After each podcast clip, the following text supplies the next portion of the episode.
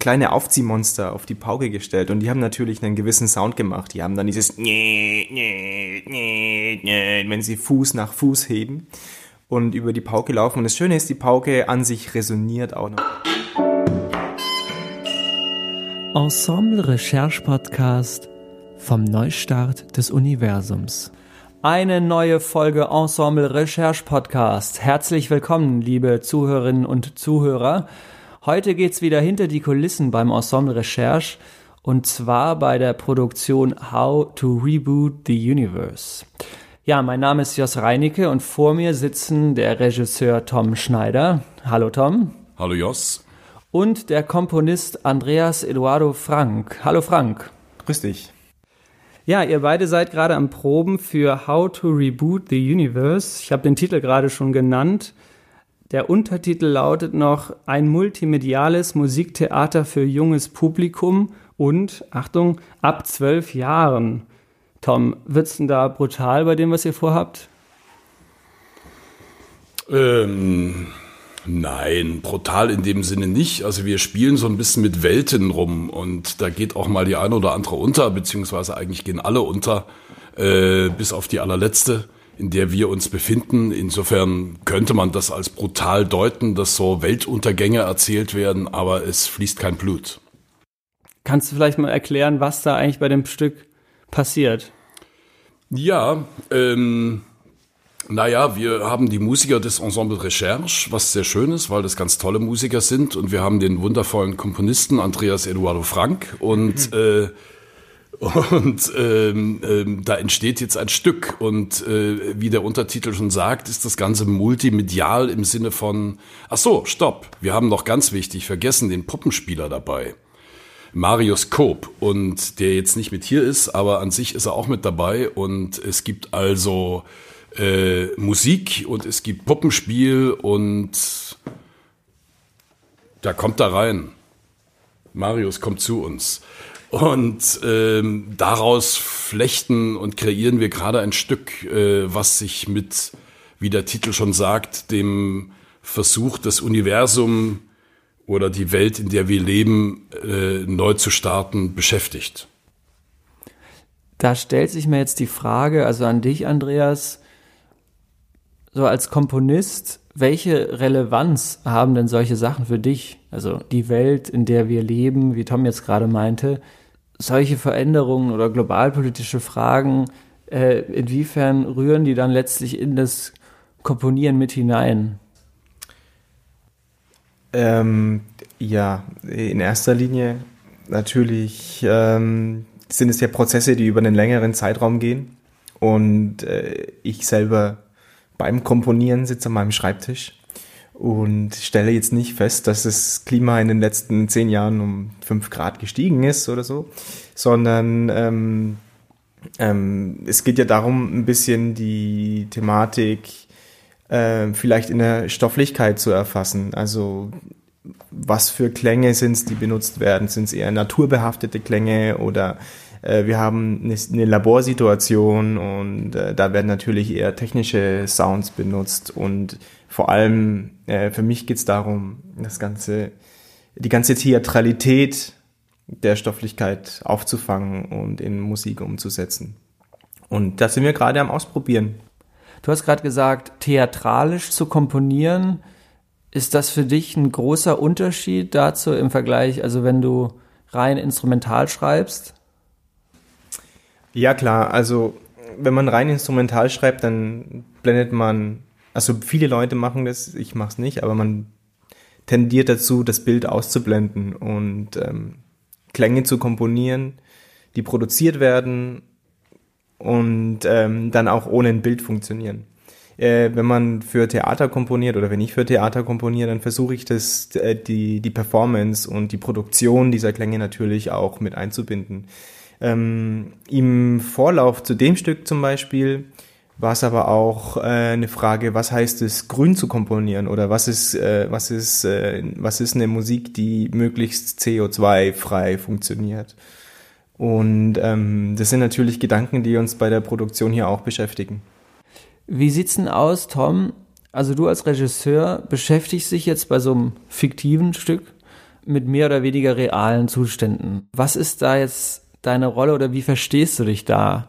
Ist das, was du machst oder die Kunst sozusagen im weitesten Sinne, ist es politisches Engagement oder ist es eher, dass etwas dargestellt werden soll, abgebildet, Probleme aufgezeigt werden oder so? Naja, es besteht ja Handlungsbedarf. Das ist ja, glaube ich, klar. Also so ziemlich jeder, äh, wenn er nicht alle verfügbaren Augen schließt, sieht ja, dass es äh, äh, Handlungsbedarf gibt, weil die Welt, in der wir leben, wenn wir so weitermachen, wird es die nicht mehr lange geben. Und äh, genug, äh, hauptsächlich Jugendliche, ich, äh, so Fridays for Future etc., äh, weisen ja darauf hin und es sind eher die Älteren, die da die Augen verschließen und gerne so weitermachen möchten, wie sie das äh, so tun, weil man damit halt Geld verdienen kann. Und äh, halt kapitalistisches System, oder?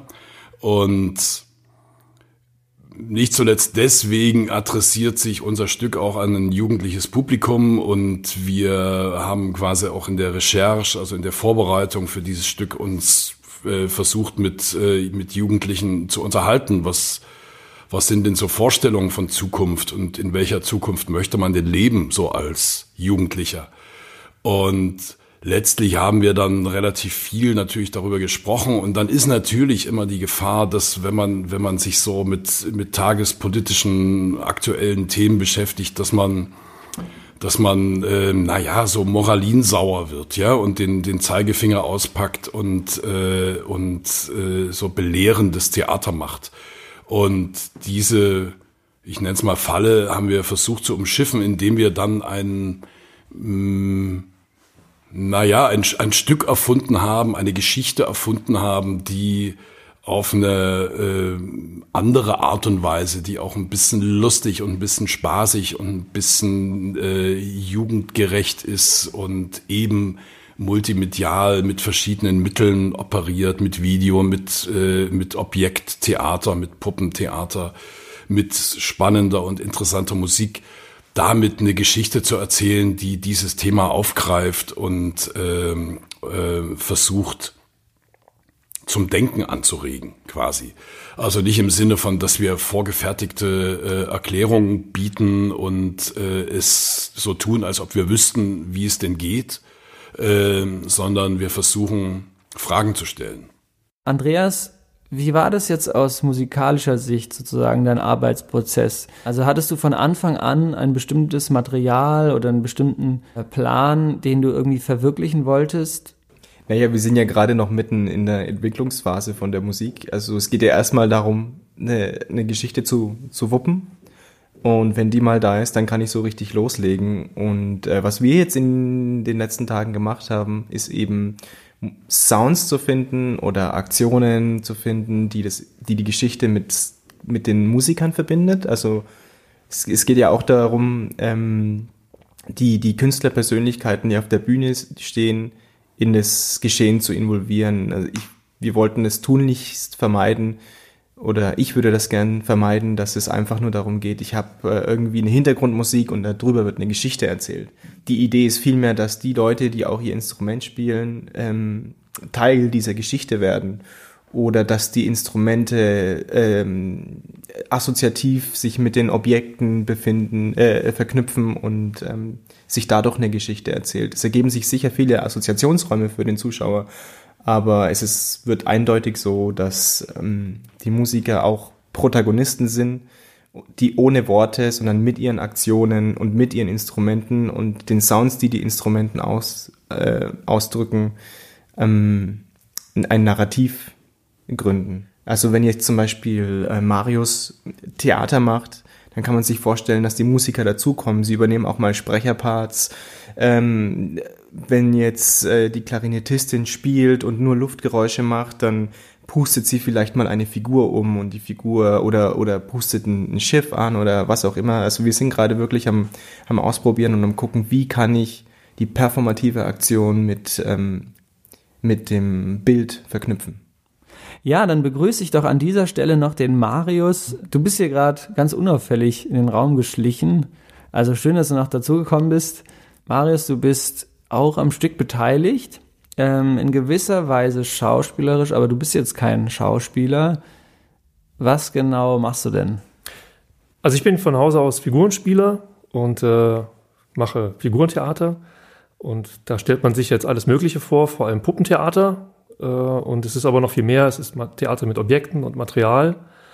Ähm, und ich sage dann immer, alles, was man sich vorstellt, ja, das ist es, auch Figurentheater, also sprich Puppentheater. Und alles, was man sich nicht vorstellen kann, das ist es vor allem. So. Und äh, im Stück besonders ist es viel das Spiel mit äh, kleinen Miniaturen, die aufgenommen werden, projiziert werden äh, auf, auf, eine, auf eine Leinwand, äh, die wir manipulieren, animieren, aufnehmen, äh, zusammensetzen und wieder zerstören. Ein ständiges Kreieren und wieder auseinandernehmen von Objekten und Miniaturen. Mit den Mitteln des Figurentheaters ähm, äh, erzählen wir eigentlich diese ganzen vielen Welten, die auch gerebootet werden oder die wir versuchen zu rebooten. Und das, das Spezielle halt an dem Figurentheater ist es, dass man halt ganz viele Welten auch erschaffen kann, so aus Objekten, aus Materialien. Man kann einfach äh, Gott spielen, so in, in, dem. Aber in unserem Stück ist es dann halt ein spezieller göttlicher Akt, der dann auch nicht immer gelingt, so. Äh, und das ist ja dann das, das Spezielle.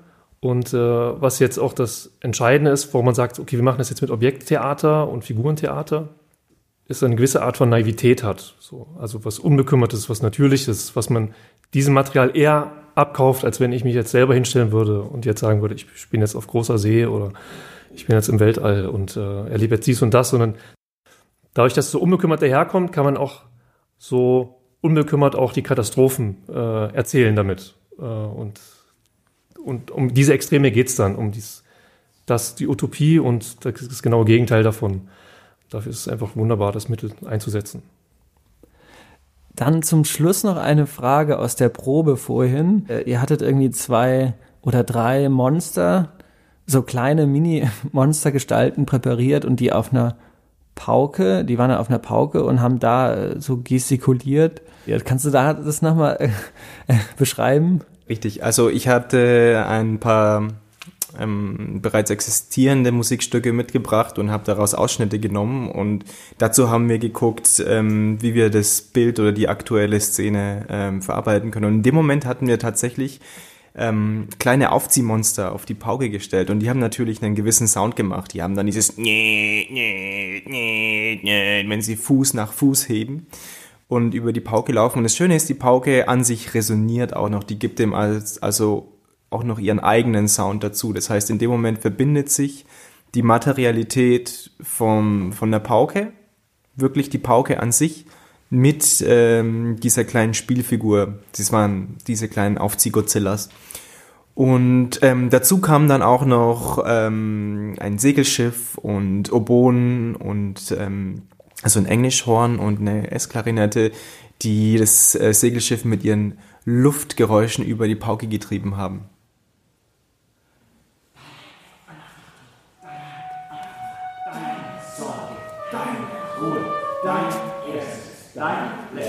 Dein Drittes, dein Draußen, deine Liebe, dein Glaube, deine Wahrheit, deine Welt.